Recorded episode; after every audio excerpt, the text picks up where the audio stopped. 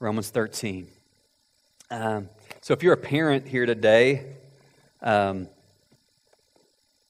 you're probably aware of the struggle that all parents have. There's a, a lesson that, that you have tried to teach your child pretty much since birth, especially since the toddler stage. And that lesson is some variation on you are not in charge, right? You're not the boss. Um, and uh, parenting beyond your capacity, great uh, class just started today at 9.30 is going to address some of that, I, I believe. Um, parents who love their children give their children some boundaries, right? Parents who love their children give their children some boundaries uh, and, and, and train their children. You're not the boss. I love you enough to communicate to you that you're not the boss. You're not in charge. And, and, and, and, and, and God loves you.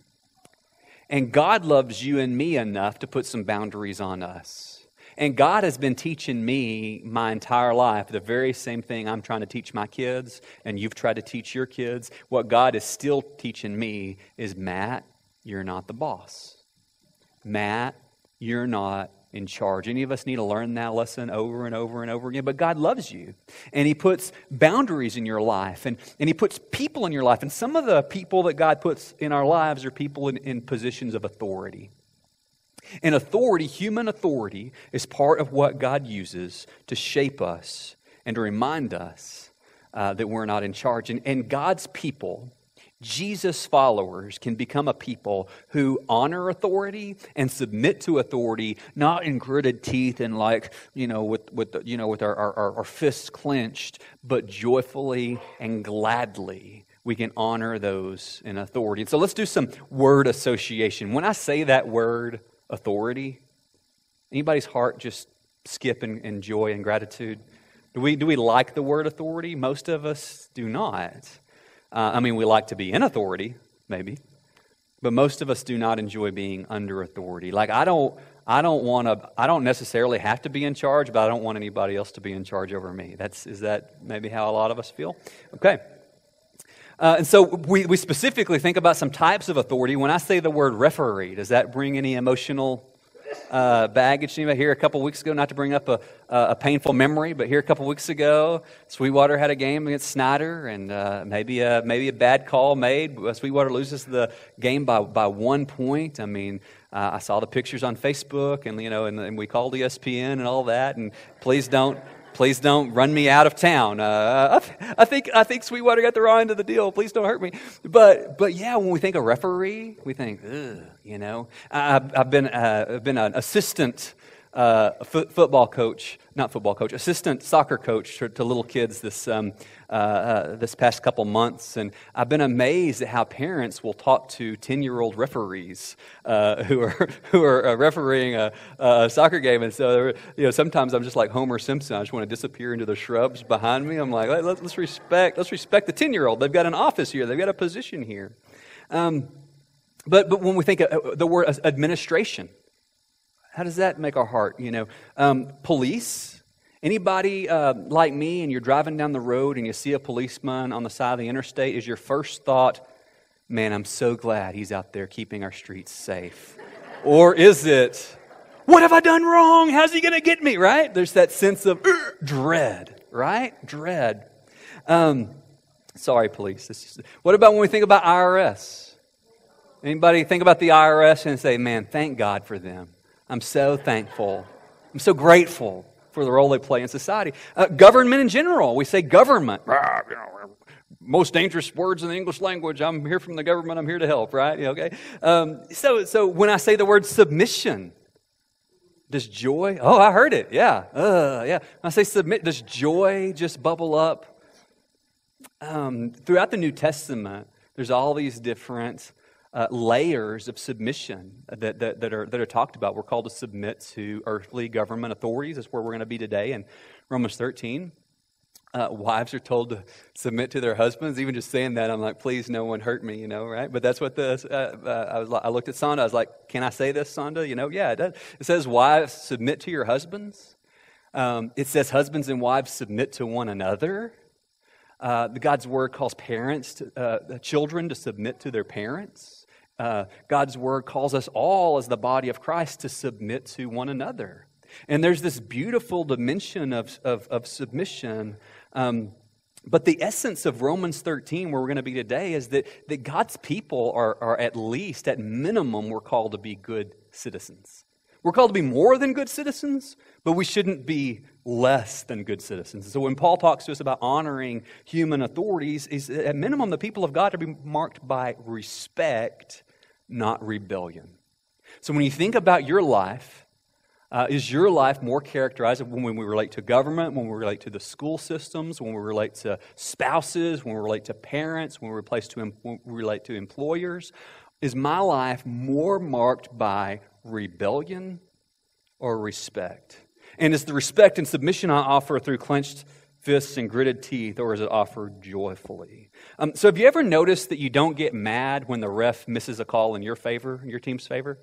Anybody ever said, hold on, stop the game, ref, we were holding, we need to be penalized? No, if they miss the call against us, it's fine. But when they miss a call or make a bad call in our opinion and, and we're penalized, hold on. Hold on now. Um, have you ever noticed that uh, we complain about the police when they pull us over for speeding, but they're who we call when somebody burglarized our house? Have you ever noticed that when your guy's not in the White House, uh, it's really easy to, to, to slander and to gossip and, and, and speak dishonorably about him. But then when your guy is in the White House, we say, hey, let's just respect the office, okay? Let's, let's just respect the office. The reality is, across the board, we are all good with authority as long as authority does what we want it to do. Anybody? We're good with authority as long as we agree with it. I guess easy to submit to somebody as long as they're doing the exact same thing I would do if I was in their place. But what about when it's unfair? What about when it's we perceive not right? What if um, eh, we don't like it? Let's acknowledge something, and that is that most of us in the room are rebellious.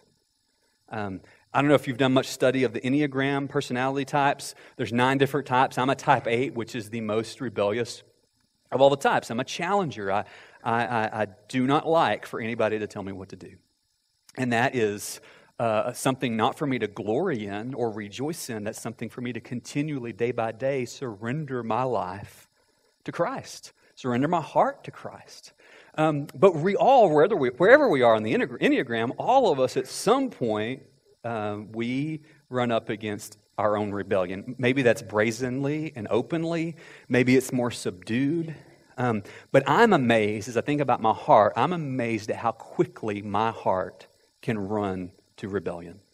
Anybody else, or is that just, just me? Um, we're good with authority as long as it does what we want it to do. And that tends to be how we relate to God, isn't it? We're great with God as long as God does everything that I'll tell him to do. We're great with God as long as life is good. We're great with God as long as I get what I ask for. We're great with God as long as there's no suffering or struggle involved. And, and our relationship with human authority often parallels our relationship with God. Our heart towards human authority is kind of a clue as to our heart toward God. And I did some, uh, I was looking recently at Trinity's uh, demographics, our, our, our baptized active church membership. Uh, uh, when you look at our active baptized church membership, the median age and the average age is 39. 39 years old, our median age, and our average age. I'm, I'm, I'm just under that at 38. And, uh, and so some of you are saying, 38, wow, do you need a walker? And, and some of you are saying, man, you're still a pup, you know? And so um, it's, it's but, but I'm kind of right there in between. And, and, and those uh, older than our median age here um, tend to have a more positive view of authority in general. And those under that median age tends to have a more pessimistic view of authority. Uh, but really, all of us, when you cross us, when authority does what we don't like, we all, regardless of our age, can get rebellious. Um, how can we submit to human authority? One question we want to address today, and we all, I think, ask is how can we submit to human authority when human authority is so often wrong?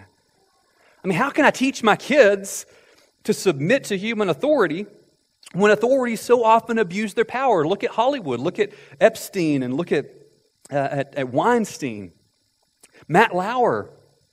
Look at, uh, at, at, the business world. and all the corruption we've seen recently. Look at politics. Look at the Holocaust. Look at how often, even in the church, authority has been abused and misused to trample over people. How can I teach my children to respect authority when authority so often gets it wrong? We also, as parents, if you're a parent, grandparent, foster parent, whatever, we struggle with how do I teach my children when it's right to resist authority, right? Because do you want your child to grow up doing everything authority figures tell them to do?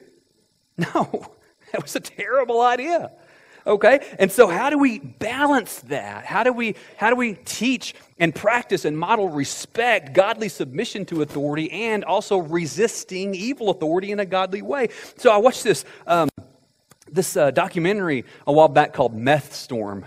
Uh, not really that encouraging uh, by the way. Um, meth storm uh, kind of early on in the, in, the, in the documentary there's this mom and her son and they're shooting up meth together they're just bonding with each other, shooting meth together. And then um, later on in the documentary, the son gets arrested and put in prison for a long time, and the mom's interviewed, and she's saying, "I just can't figure out how he would have made those choices. You know, I just can't. I just can't figure out why he would have gone to. Meth. I'm like, you're like, you were just shooting meth with them. What are you talking about? And I have a similar conversation with parents who say, I just can't figure out why little Johnny won't listen to anything I say. Now, I'm, tr- I'm going to really try to tread lightly here. But we need to look in the mirror. How we relate to authority is caught more than taught. And so little Johnny isn't just listening to what we say about authority. Little Johnny is watching how do we relate to authority. Um, are you modeling joyful submission to authority? Or are we like the lady in Meth Storm saying, I just can't figure out why my kids are so bad? All right? So godly submission is caught more than taught. And what I'd like us to see today from this text is that godly submission to human authority flows from glad surrender to God. My core problem isn't that I struggle to submit to human authority. My deepest problem is that I struggle to surrender to God. And if I can't surrender to the lordship of Jesus Christ, I'm not talking about checking a box. I'm talking about surrendering to God. If I can't surrender to God, I cannot submit to anyone else. And my biggest problem is that I have a heart that struggles to surrender to God. I suspect that's your problem too. So uh, thinking about parents and how you teach that respect for authority, maybe you won't maybe you don't need to do what my mom did when I was a kid and I really hope she's not watching the live stream right now, but uh, when, when I was a kid, my sister and I, even though we, we, maybe we weren't in church much at the time, but my, my sister and I would always play church. And I would be the preacher, she would be the music leader. And uh, just the late, late 80s, remember Jimmy Swaggart? He had this really uh, public scandal, and he was on TV and he was crying and he was saying, I've sinned against you. And, and my mom walks in the living room, and, and my, my sister and I are, were mocking Jimmy Swaggart. And I'm saying, I've sinned against you. I've sinned against you. And my mom, just like, she just became this, like, uh, like hurricane of belt and hands, and, and she just started beating us. And she, appropriately, okay? And, uh, and she sat us down on the couch, and she's like, I'm going to tell y'all something about speaking against God's anointed. We're like, what, mom? She said, there was this guy named Elisha, and he was a prophet of God. And some kids, kids like you, they started calling him old bald head. bald head, bald. No! They called him old bald head. Do you know what happened to those kids? Hmm? Guess what happened? What happened, Mom? Bears tore them limb from limb. And that's what's going to happen to you if you keep talking about Jimmy Swaggart. I have, this is the closest to making fun of Jimmy Swaggart I've come to in 30 years, okay? So, what mom was trying to communicate, that is a real story about Elisha. We don't know if, if the kids survived, but some young people came out and talked about Elisha, mocked him. Bears came, made easy work of them. Troubling story.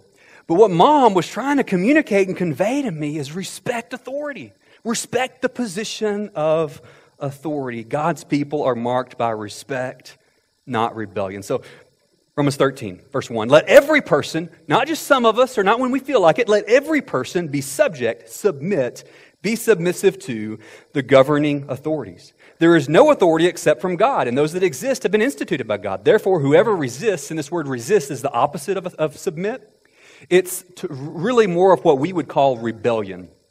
It's to resist in a, in, a, in a, forceful way. It's to oppose. It's the same word uses for God opposes the proud. So, so those who oppose human authority uh, resist rebelliously, resist what God has appointed, and those who resist will incur judgment. Rulers are not a terror to good conduct, but to bad. Will you have no fear of the one who's in authority? Do what's good. You'll receive his approval. He's God's servant for your good. But if you do wrong, be afraid. He does not bear the sword in vain. He's a servant of God, an avenger who carries out God's wrath on the wrongdoer. Therefore, one must be in subjection not only to avoid God's wrath, but also for the sake of conscience. Because of this, you pay taxes. Paul's like, okay, well, he's going to start meddling now. For the authorities are ministers of God, attending to this very thing. Pay to, what's, to all what's owed them taxes to whom taxes are owed, revenue to whom revenue is owed, respect to whom respect is owed, honor to whom honor is owed. We often complain about the government, right? It's kind of like a pastime. And we might disagree on how much government's enough government, how much is not enough government. I've had the opportunity to be in some places in the world where there was no government. I'm going to tell you something, that's a scary place to be. Where there's no structure, that's scary. And anarchy always favors the strong. The weak get trampled where there's anarchy. And so Paul is saying here that part of God's design for government is that government gives order to this world. God is a God of order, not chaos. And so Paul's writing under an emperor, he's writing under uh, a, a, a, monarchy. Uh, there's all kinds of different forms of government. But regardless of the form or the flavor, God's purpose in government is to give structure. Uh, Paul's told us back in Romans 12 don't take your own vengeance. And then he says here that part of government's job is to carry out wrath. Part of government's job is to pursue justice, to oppose evil, to punish evil. And we need government to do that. God's established government to do that. We can, uh, we can acknowledge, though, that government often does a really imperfect job of that, right? Government often does a really imperfect job of judging and suppressing and, uh, and punishing and restraining evil. Um, Paul isn't saying necessarily that every person who's ever held office was God's best for that position. I don't think Paul's saying that Nero or Hitler or like God was like, hmm, this is really my choice for this. What he's saying is, is that God has ordained government and authority. And God works through that to bring restraining and order to our world. Now, Paul knows more than anybody that some government can be evil. He's writing under an emperor named Nero who loved to burn Christians and set them on fire. Paul's been thrown in and out of prison by governing authorities. He, he, he knows that the Jewish authorities and the Roman authorities collaborated and conspired together to crucify Jesus. Like Paul knows that government gets it wrong a lot. But what he's addressing is honor the office of government. Uh, submit to those in authority. And when we think about submission, I think about Tony Evans' example. Tony Evans says there's a law dog and a grace dog. And a law dog, when he sees, he sees you coming, he kind of walks up like this, like with his head down, and he won't look at you. he's just kind of afraid of getting hit. And the grace dog runs up and his tail is shaking and he's happy to see you. And, and he just sits down and is like, let's do this thing, right? You don't have to relate to those in authority over you like a law dog. You can relate like a grace dog.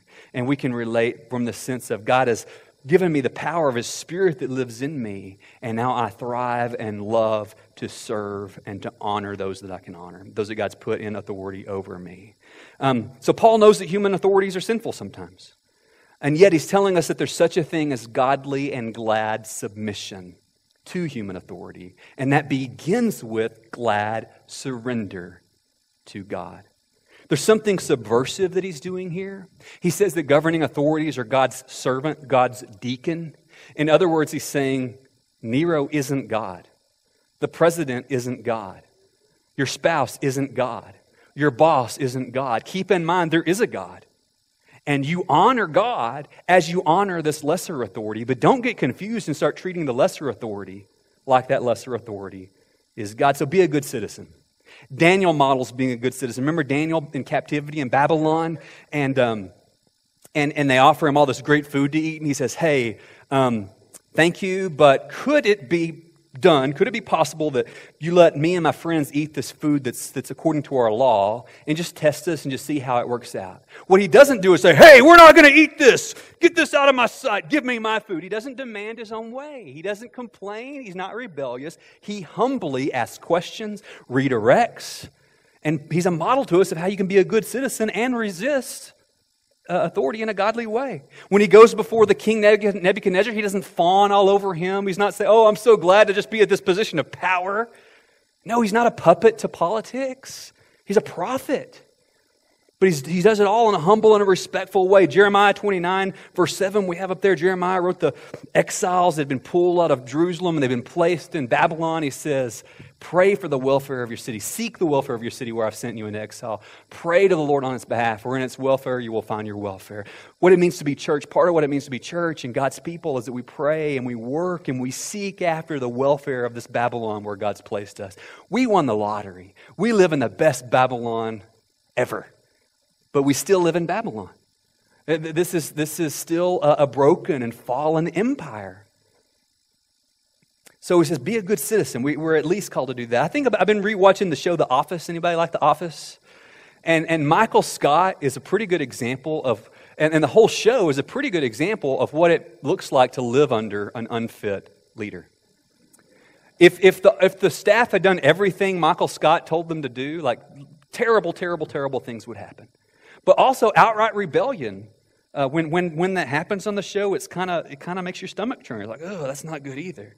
But often the staff have to kind of be creative in how they deal with, with Michael, where they're humble but, and, and, playful, but don't necessarily do everything that he commands. And maybe that's a helpful metaphor because there's this, there's this tension between blind obedience and blind rebellion. Some of us are bent toward just blindly being loyal to whatever system we're in. Check, check, check. We check our brain at the door. Yep, okay. The government's telling me to do this, so I'll do it. Or my spouse is telling me to do this, or my pastor's telling me to do this. But in reality, if your parent, your pastor, uh, your party tells you to, to break God's law, then you, you got to go with God, right? But you do it in a humble way. Some of us are bent towards blind obedience, some of us are bent towards blind rebellion. Probably more of us. And so there's this tension here submission to your spouse, submission to your government, submission to church leaders, submission to one another is not blind loyalty. It's not justifying abuse. And so, like, if your husband is beating you or your boss is sexually harassing you, submitting to that doesn't mean you just let that happen. It means you, in our system, our society, you can ask for help. Ask for help. Get help. Get out of the situation. But do it in a humble and in a godly way. Um, submission doesn't mean justifying evil things. Paul told us in, in Romans 12 hate what's evil, love what's good. So submitting to the government doesn't say we see the government doing something evil and say, well, you know, it's okay, no big deal. It doesn't mean we shrug our shoulders at evil. It doesn't mean we're indifferent toward evil. It doesn't mean you abandon your own relationship with God. So I run this. Uh, sometimes a, a, woman will say, Hey, my husband uh, wants me to submit to him, but he's not following Jesus. And the, the thing is, husbands, we, we maybe like to play that card every now and then, submit to, to, to, to, to me. But like if you're not submitting to Jesus, how is your wife supposed to submit to you? If Jesus isn't leading you, you cannot lead her. And so, what, what I encourage wives to do is don't wait on your husband to have your own walk with Christ. You're responsible to walk with Jesus now. Well, I want to serve. He doesn't want to serve. Serve. Serve God. Honor God. You're going to stand before God one day, and He's not going to say, Oh, your husband didn't want you to. Okay. Same thing to husbands. Maybe your wife's not on board. You serve God. You honor God, but don't do it in a rebellious way. I'm going to do this or else. No. Hey, I'm going to go serve God. You want to, you want to come along and do this with me? See, we do it humbly. We do it honorably not picking a fight. Submission is not preaching Nero more than Jesus. Paul doesn't even mention Nero's name here. Everybody knows who he's talking about. But he's not saying, hey, you need to support Nero's policy of this, and you need to support Nero's policy of that. And if you don't, if you don't do what Nero's telling you to do, you're not a good believer. He doesn't even mention Nero by name, which is also subversive. There's Christians in our world in our time that are preaching politics more than they're preaching Jesus. That's not what submission to a government authority looks like. Um, Paul doesn't practice any of these things. You can resist without being rebellious. Acts 5:29 is a good example of this. Peter, James, and John are told, "Hey, don't preach the gospel anymore." And they, they didn't say, "Okay, since you say so." The authorities tell them, "Don't preach the gospel." They didn't say, "Okay." They also didn't say, "You can't stop us." And we're going to go, we're going to we're going to do whatever we want to do. They don't rebel. They say, "Hey, we're going to obey God rather than men."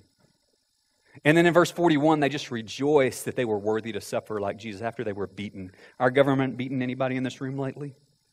They rejoiced that they were worthy of suffering like Jesus. The disciples did not expect to be treated better than Jesus was treated. I think we've come to expect that we'll be treated better than Jesus was treated, and we won't be. They didn't expect that. They kept preaching the gospel, but they did it in a humble way, in a God honoring way, not in a rebellious way. Um, so a, a person, and, and, the reason for that is that God opposes the proud. You ever get a, an insight about maybe what the church is doing wrong, or what the school is doing wrong, or what the government's doing wrong?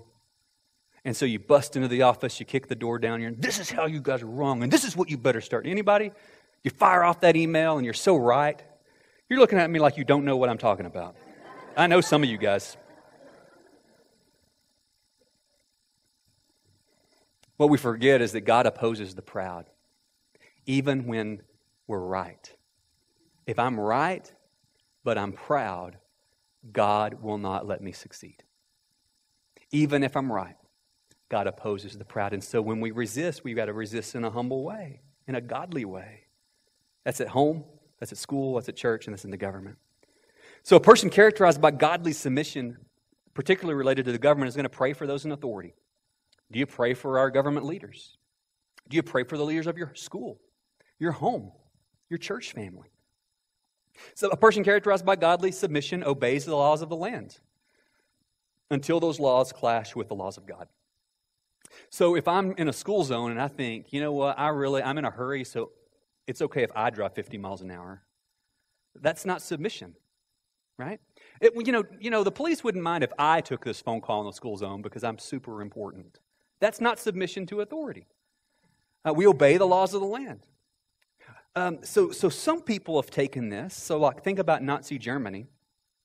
Uh, Jerry Harvey was an author, and he wrote a, a book called uh, Eichmann in the organization. And he talks about Adolf Eichmann, who was like the, the, the, the, the architect of the Holocaust. And Eichmann, after, after World War II was over, Eichmann said, he said, I don't remember anybody ever telling me no. People just did whatever I told them to do, Nobody ever told me no. Everybody just did their job.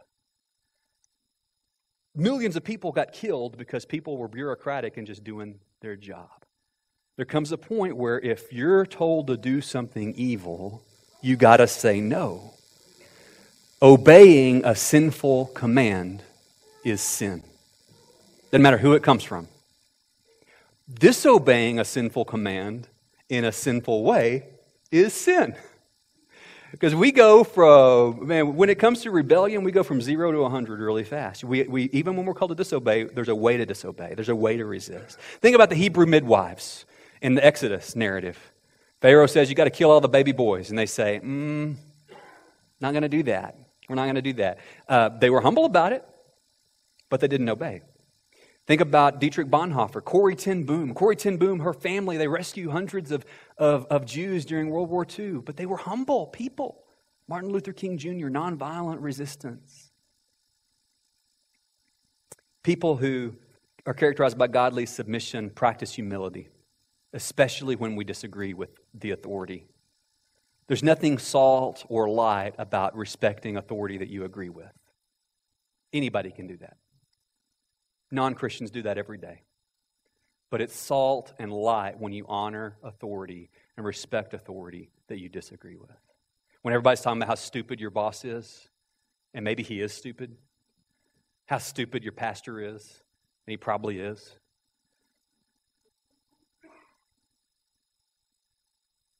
What do you do there?